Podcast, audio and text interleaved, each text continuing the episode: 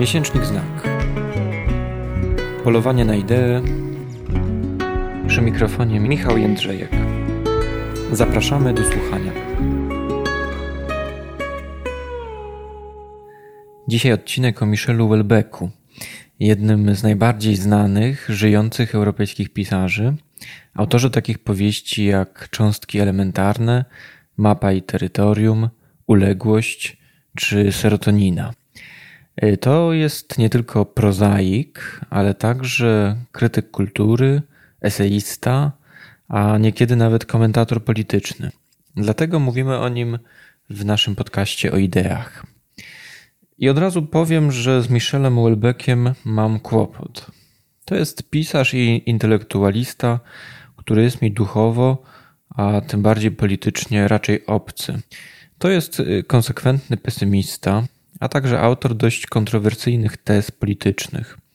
O tym, że Zachód jest na skraju samobójstwa, że Unia Europejska morduje państwa narodowe, a Francji grozi islamizacja. Część z tych tez skomentuję później.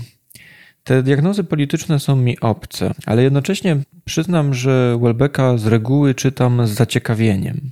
Y, złapałem się nawet na tym, że gdy czytałem y, taką korespondencję Welbecka z Bernardem Henri Levim, czyli przedstawicielem tradycji oświeceniowej i liberalnej, no to ten reakcyjny Welbeck, co tu dużo mówić, wypadał ciekawiej. Był bardziej intrygujący, błyskotliwy i dowcipny. Y, więc o ile on nie nadaje się według mnie na politycznego przewodnika, to jest ciekawym obserwatorem naszej kultury i smutków życia codziennego. I w tym zakresie jest autorem godnym uwagi. Najpierw kilka słów o jego biografii. Urodził się w 1956 roku jako Michel Thomas. Później dopiero przyjął nazwisko Welbeck jako pseudonim artystyczny. Było to panieńskie nazwisko babci, która go wychowywała i która, jak twierdził, była jedyną godną szacunku osobą w jego rodzinie.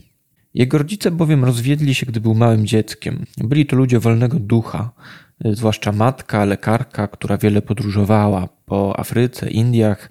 Przez rok mieszkała w grocie pasterskiej na Wyspach Kanaryjskich.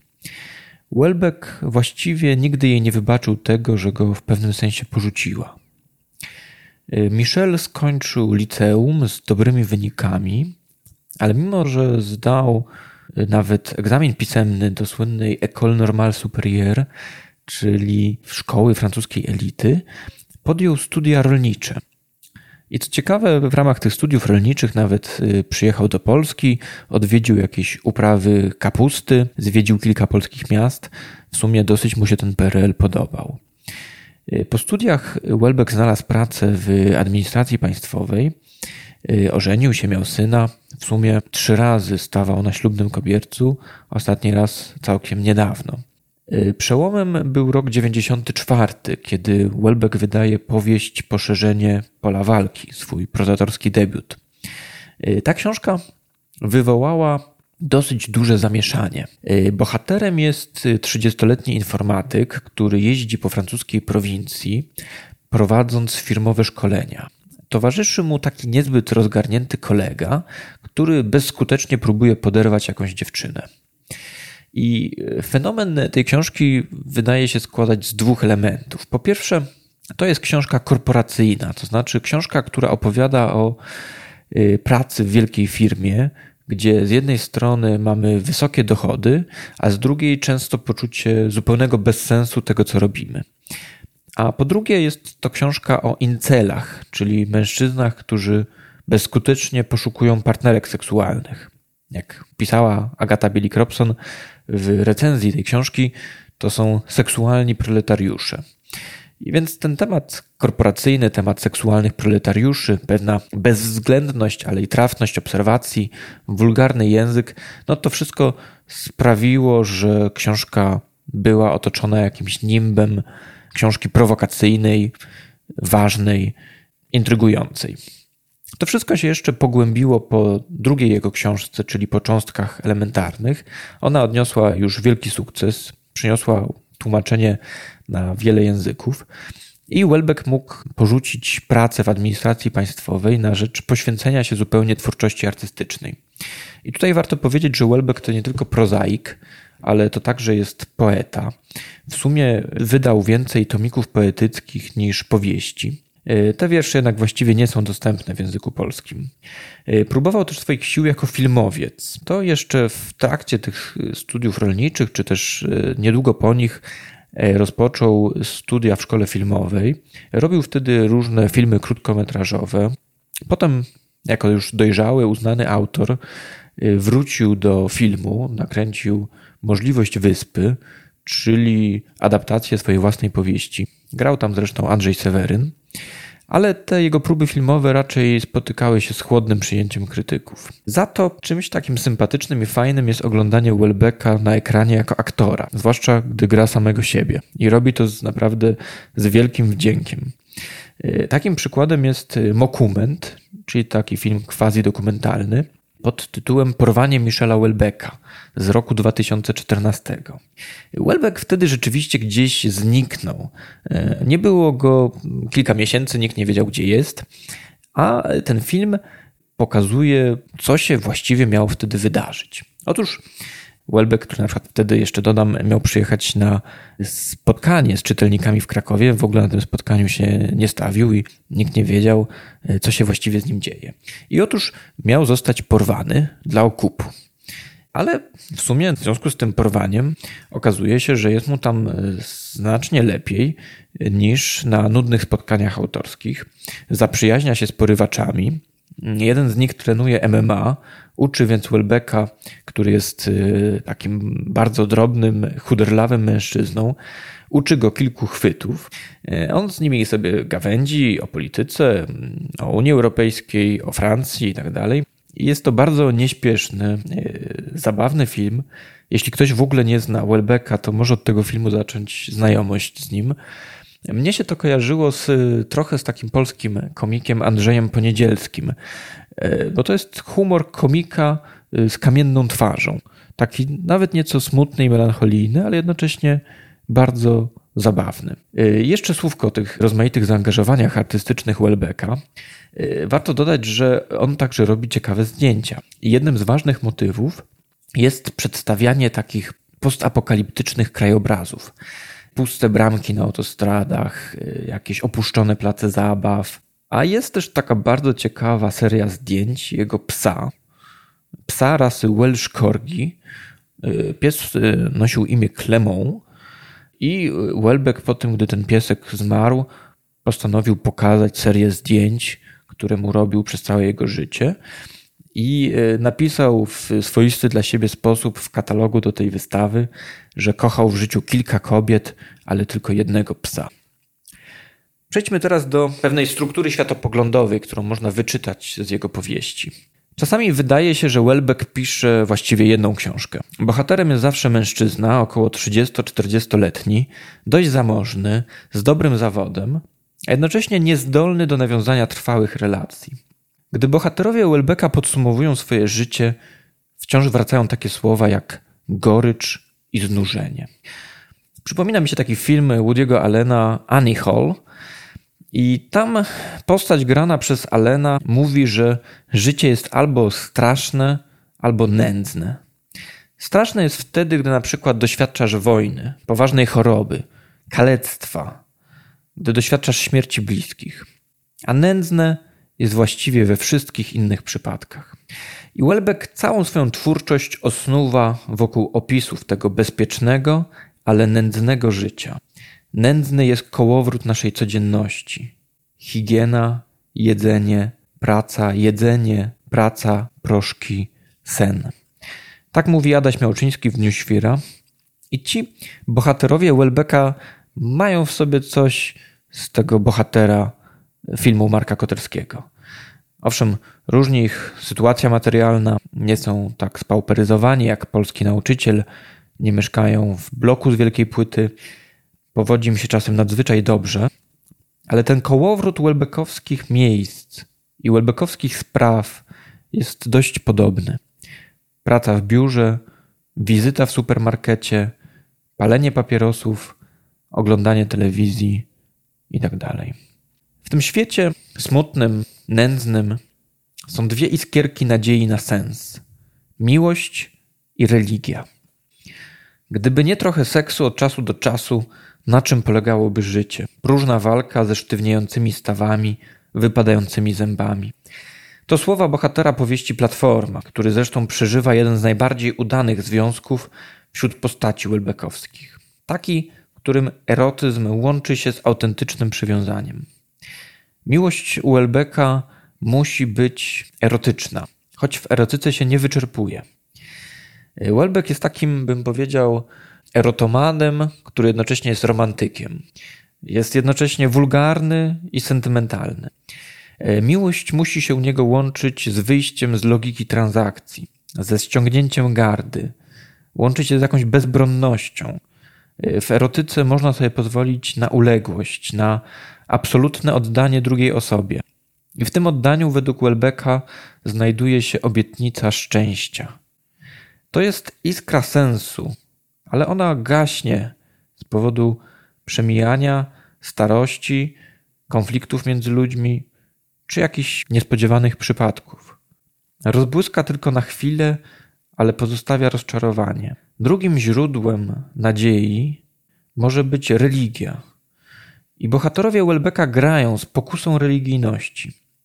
Tak jest w uległości, ale tak jest też na przykład w mapie i terytorium. Jak mówił Welbeck w jednym z wywiadów, czuje się katolikiem w tym sensie, że pokazuje horror świata bez Boga. Religia wydaje mu się czymś jednocześnie niemożliwym i koniecznym. Jest niemożliwa, bo trudno uwierzyć, że ten smutny świat prowadzony jest przez Bożą opatrzność.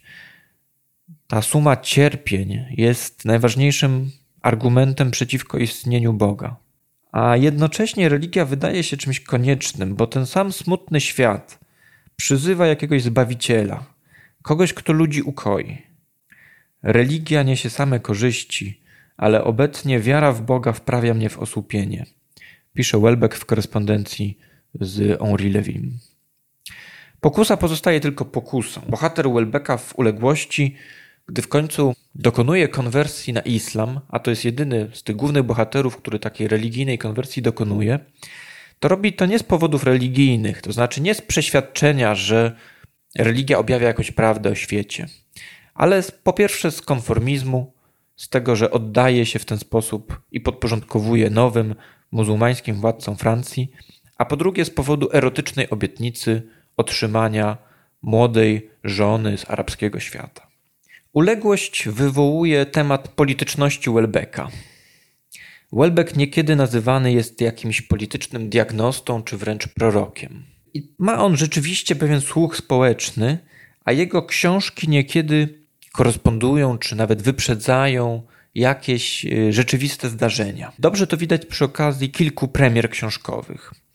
Y, po pierwsze, w przypadku powieści Platforma, wydanej w 2001 roku, gdzie w zakończeniu przedstawiony jest atak terrorystyczny na kurort w Tajlandii.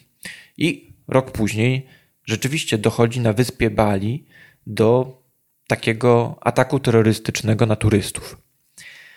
Y, drugi przykład to jest Uległość, czyli książka poświęcona y, islamizacji Francji. Y, jej premiera zbiegła się z dżihadystycznym atakiem na redakcję Charlie Hebdo.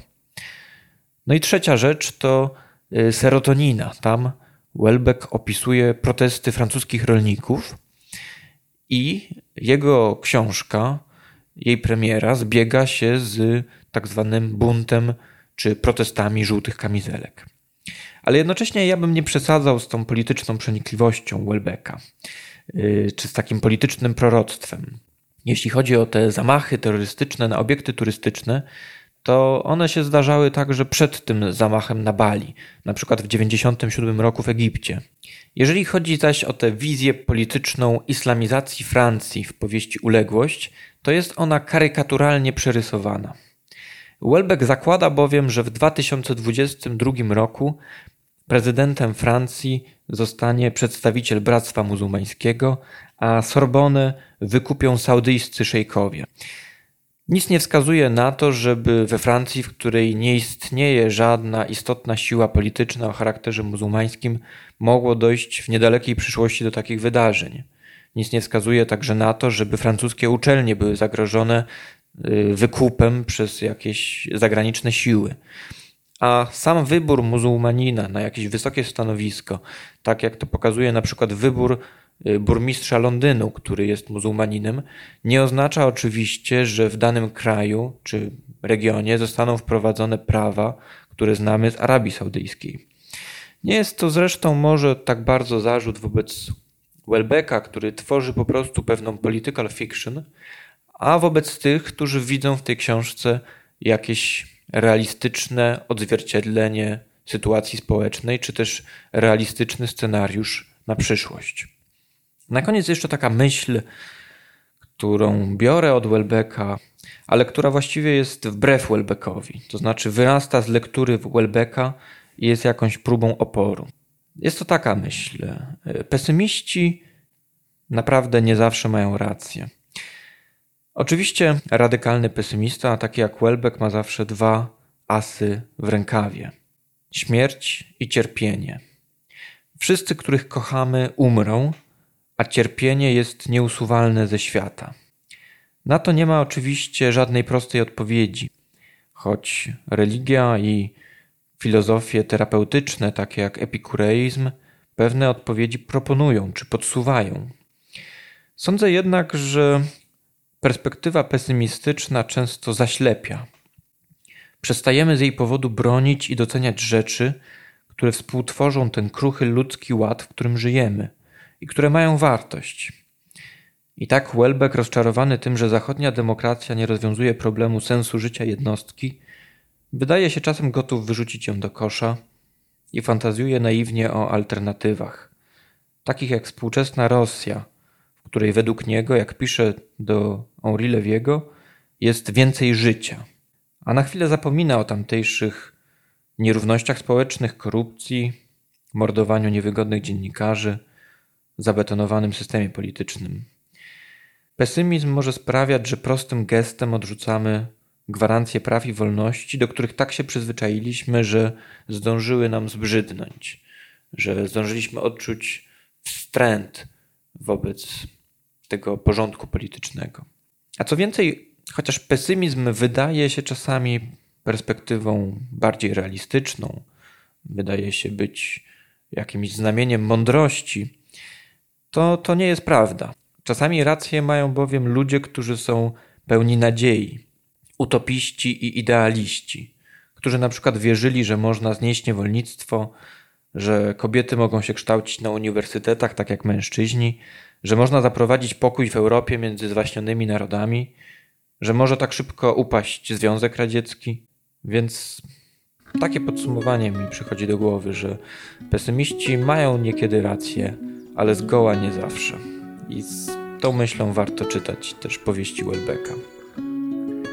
Więcej o autorze cząstek elementarnych możecie przeczytać w miesięczniku Znak pod tytułem Święty Welbeck z maja 2019 roku. Dziękuję za uwagę. Do usłyszenia. Zapraszam na stronę miesięcznikznak.com.pl